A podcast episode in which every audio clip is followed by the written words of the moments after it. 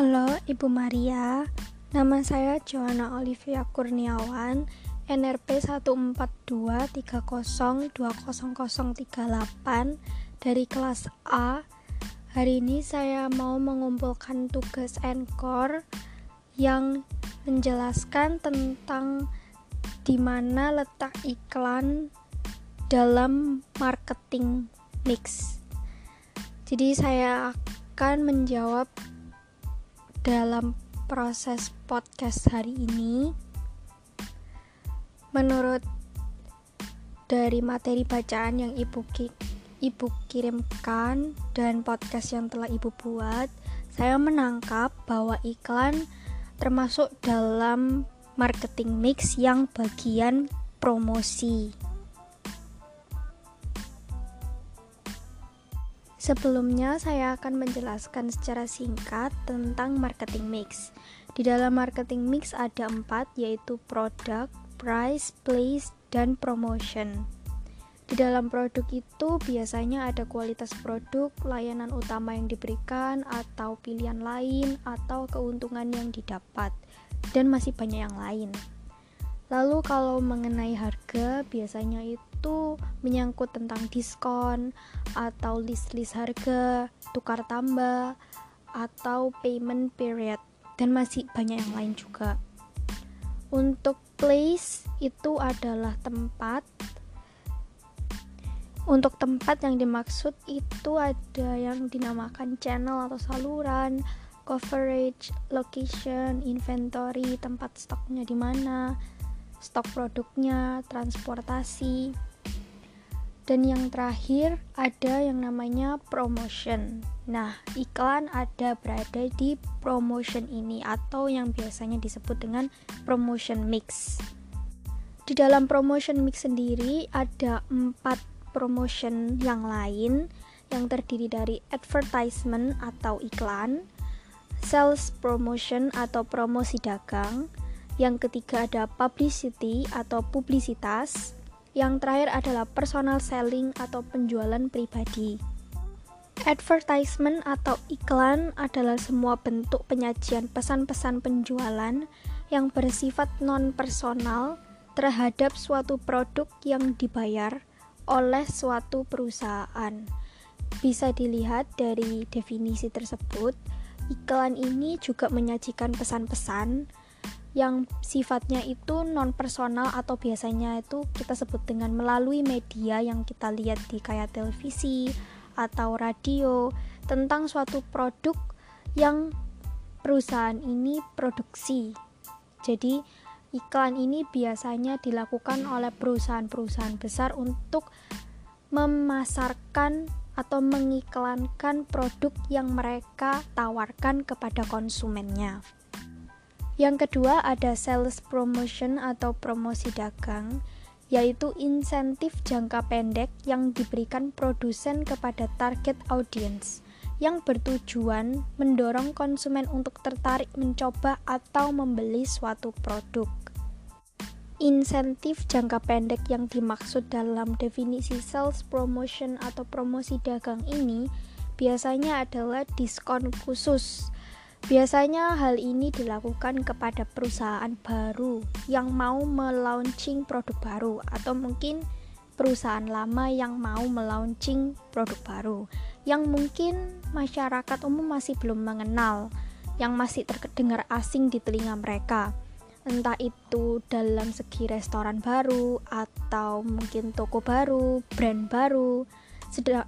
Sedangkan dengan menciptakan brand baru seperti itu, orang tidak akan gampang percaya atau tergiur untuk membeli atau bahkan melirik produk tersebut. Maka dengan sales promotion atau promosi dagang seperti diskon khusus kepada produk baru, jadi bisa dicontohkan apabila ada suatu toko yang barusan buka, mereka memberi harga diskon sebesar-besarnya yang mungkin kita bisa lihat dalam spanduk-spanduk di depan toko mereka yang mengatakan hanya di bawah 100.000 atau bahkan mungkin di bawah 50.000. Itu adalah termasuk sales promotion. Untuk tujuannya itu untuk mendorong konsumen untuk tertarik mencoba. Jadi karena itu adalah suatu produk yang baru dan orang masih belum percaya, belum terlalu percaya tentang produk baru ini, apakah ini enak atau apakah ini awet untuk dipakai, maka dengan sales promotion, dengan harga yang murah, mindset mereka atau pemikiran mereka diubah menjadi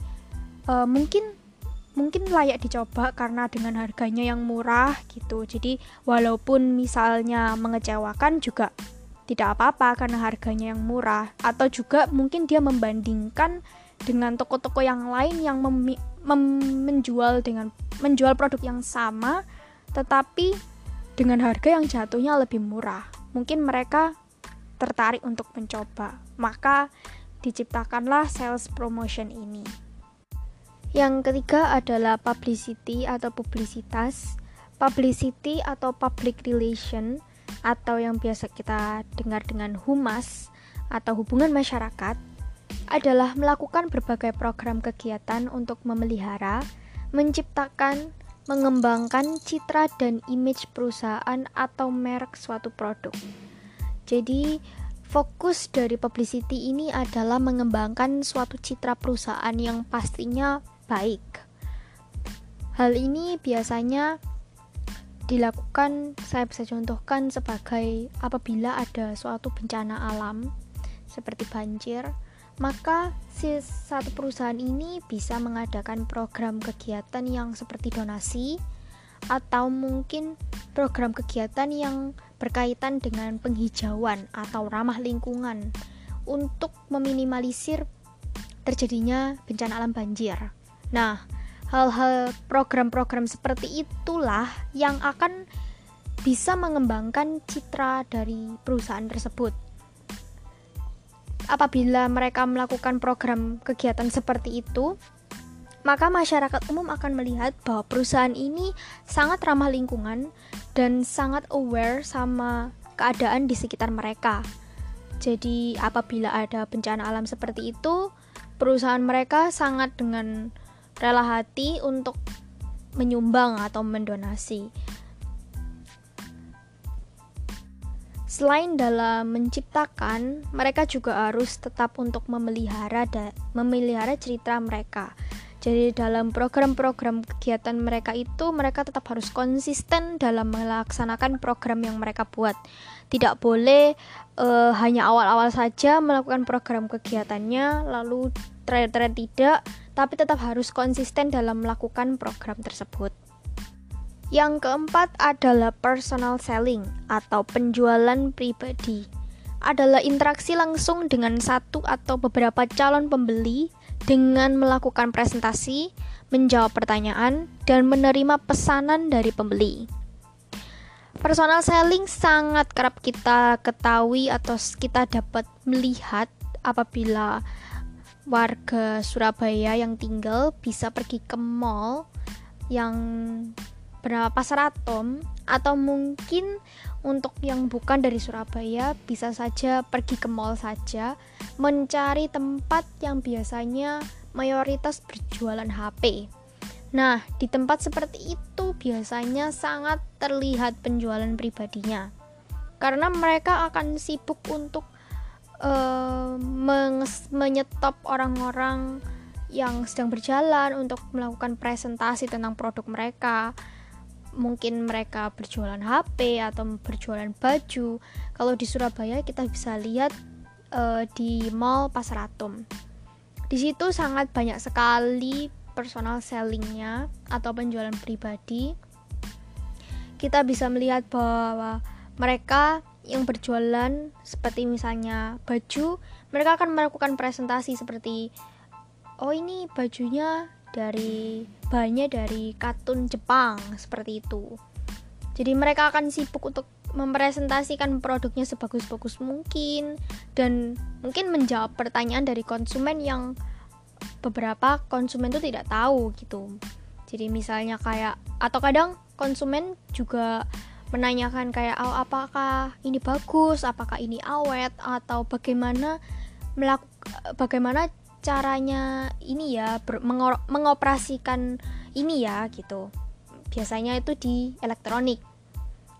Terus bisa juga menerima pesanan. Jadi penjualan pribadi ini adalah suatu cara, yaitu produsen yang bertemu langsung dengan konsumennya secara tatap muka. Itu adalah personal selling atau penjualan pribadi. Yang terakhir adalah direct marketing atau pemasaran langsung. Sebenarnya dari awal saya belum bilang direct marketing, karena direct marketing ini sama sebenarnya seperti personal selling. Namun direct marketing atau pemasaran langsung ini menggunakan media. Jadi definisinya adalah interaksi langsung dengan konsumen agar mendapat tanggapan konsumen dengan menggunakan media seperti surat, telepon, fax, email, atau mungkin media yang sangat hits zaman sekarang itu adalah media sosial seperti Instagram, Facebook, Twitter, seperti itu. Menurut saya perbedaan dari direct marketing dan personal selling hanya terletak di medianya. Dua-duanya sama-sama menawarkan langsung, produsen menawarkan langsung kepada konsumen. Namun di direct marketing ini menggunakan media. Jadi seperti social media itu kan melalui chatting gitu. Jadi melalui tulisan atau gambar atau foto atau video. Jadi dengan seperti itu mereka melakukan pemasaran langsung, namun tidak melalui tatap muka, tidak bertemu langsung, tapi tetap saja mereka dapat menawarkan, menjawab pertanyaan dari konsumen, dan bahkan menerima pesanan dari pembeli. Biasanya kalau misalnya melalui media gini, berarti mereka akan melakukan transfer. Direct marketing ini atau pemasaran langsung sangat banyak terjadi. Biasanya sangat banyak itu terjadi di Instagram, orang-orang yang berjualan secara online, orang-orang yang juga memasarkan dengan iklan-iklan yang ada di sosial media, mengiklankan dengan foto dan video mereka semenarik mungkin. Yaitu personal selling dan direct marketing itu hanya berbeda di media. Sekian dari jawaban dari tugas saya. Terima kasih dan sampai jumpa.